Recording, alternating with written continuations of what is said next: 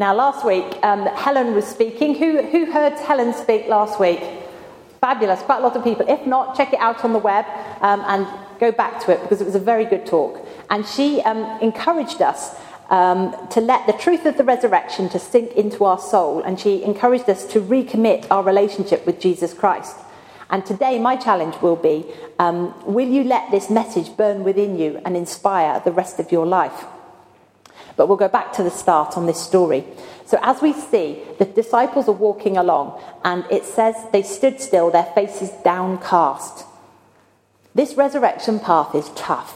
Imagine their conversation before Jesus appears. They're totally miserable. Everything that they've been working for, everything they've been living for, for all these years, was just gone. He was dead. And it's really interesting that if you look at the text, um, when they talk about him, they say he was a prophet.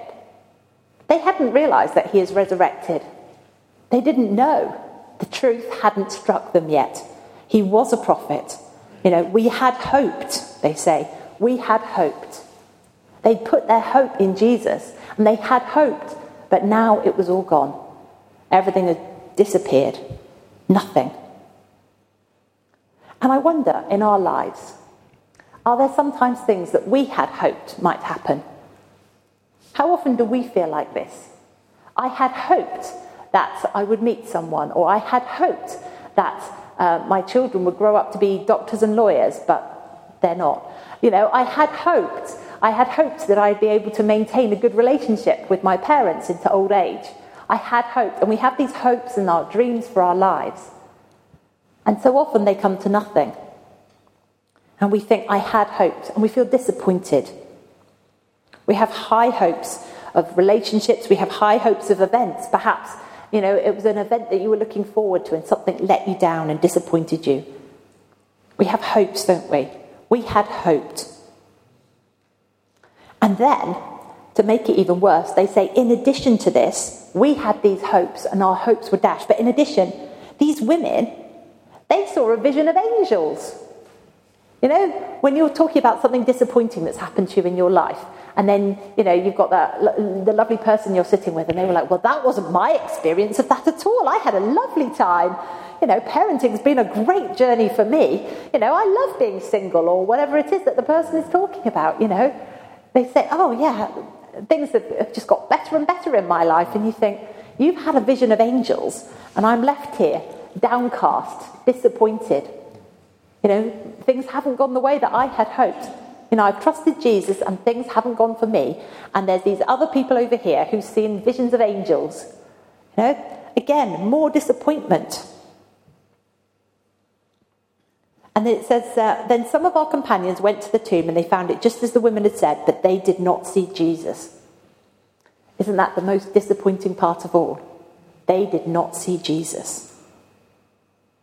So these two people are walking along on this road, downcast, despondent.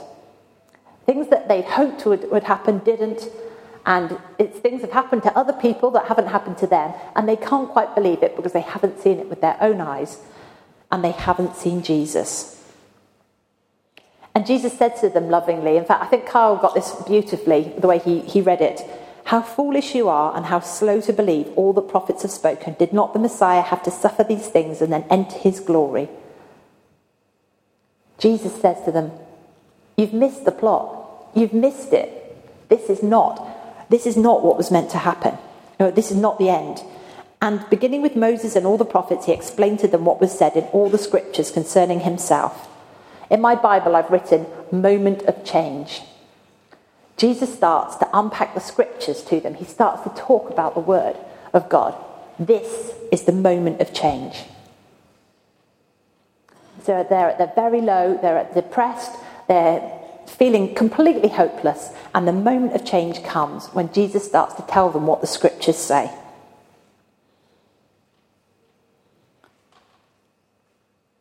And it's oh, just, just going back a second, it's very interesting that Jesus, when, when Jesus meets them, he says, What are you discussing together as you walk along? He knows. You know, Jesus knows exactly what they're talking about. He doesn't need, you know, he doesn't need to ask them, but he does. there's two interesting points about that that I think we can learn. First of all, Jesus is interested. Even if we said the same thing to him 500 times before in our prayers, please God, could you, you know, please Jesus, could you help me with this? He still says, what are you discussing? No. what's the problem? How can I help you? And he listens to everything they had to say. And of course, they're talking a load of poppycock. Jesus isn't dead. You know, Jesus is dead. He's gone. He was this. He was that. And he doesn't step in and go, at that point, you know, he doesn't step in. He lets them say everything that they wanted to say. And it's the same when we approach him with our prayers, with our problems, with our lives. He lets us say what we want to say. You know, he doesn't step in and go, well, you just, you know, I can't believe you thought that. You know, he, he lets us speak. And how much do we do that to other people, I wonder? You know, how much do we let them say before we interrupt them and go, oh, no, no, no, no, don't worry about that. It's fine. It'll all be fine in the end, you know and somebody's trying to tell us and share their heart. And, you know, how much do we actually sit and let them bring everything out? It's just a little challenge, challenge to me anyway. We'll go back to, um, to verse 28. And they go and they approach the village where they were going. And Jesus continued as if he was going on further. Jesus has a bit more to do than they do, obviously. but they urged him strongly stay with us. Please stay with us. How many times have you said that? Jesus, please stay with me, be with me. I need you. So he went in to stay with them. He doesn't leave us. He's never going to leave us. The Bible tells us he will never leave or forsake us. He stays. And when he was at the table with them, he gave thanks. He took bread, he gave thanks and broke it. He doesn't leave them at their time of need and he gives thanks to God. In everything that's going on, he's giving thanks to God. And it's interesting, it's that moment, isn't it, that they recognize him. It's that moment. They see him break bread and their eyes are opened and they recognize what he's, uh, what he, who he is. And, he's, and, and they say to each other, and then Jesus disappears. Now, we don't know anything about this. I've looked in the commentaries to find out, you know, does he literally just physically disappear like that? Does he walk off? You know, what, what happens? We don't really know. It just says Jesus disappears, so maybe he kind of, you know, floated off somewhere. But they were so passionate about him, and they realized, they said, you know, they, their eyes were open, they recognized him, and they said, Were not our hearts burning within us when he talked with us on the road and opened the scriptures? Just for one second, perhaps think on your own or buzz with somebody next to you. When was the last time your heart burnt with passion about something? Have a think, person next to you, just all think, when was the last time your heart burnt with passion about something? When, when you were having a conversation and you got all excited, got passionate about something. Would anybody like to share uh, anything that makes their heart burn with passion they get excited about? Oh, Sally. When I found out on Easter Sunday that I'm going to be a granny. oh.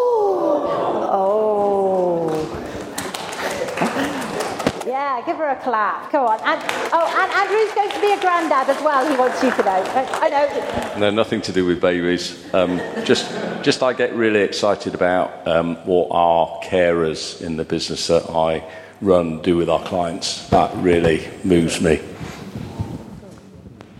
Anybody else want to share something that makes their heart burn with passion? Ravi. Um, me and Snow were reading sermons yesterday and taking notes at the same time. it's really exciting. You were reading what? Sermons. Sermons. Cool. Doing a bit of extra homework there. Go to the top of the class. Fabulous. Yeah, I was talking with Rich. Do you mind if I say what no, Richard said he gets very excited about um, seeing people in poverty, their lives being transformed and things happening. And I think there are some things in life like that are really important. Having babies or falling in love, those kind of things. And those are the things that make our hearts burn with passion, isn't it? There's, it's not like, oh, look, I got a new pair of shoes. You know, that doesn't make me go, oh, you know, like the best conversations are not about the, you know, the new pair of shoes that I got or anything like that. You know, the, the that I have are things that really have changed my life, you know, and, and, and I think, you know, when they say, we're not our hearts burning with passion, um, I want to challenge us all.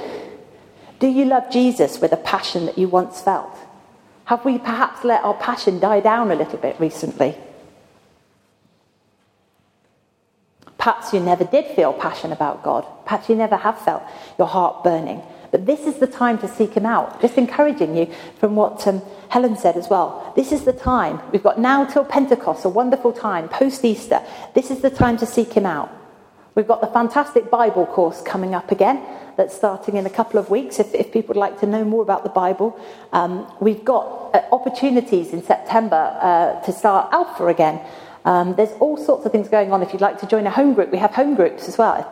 Or perhaps you'd like to speak to me or Richard about trying to get a Bible reading plan that would really help you. Or maybe we can meet up with you one to one and pray with you and read the scriptures with you. This is the kind of things that we love to do.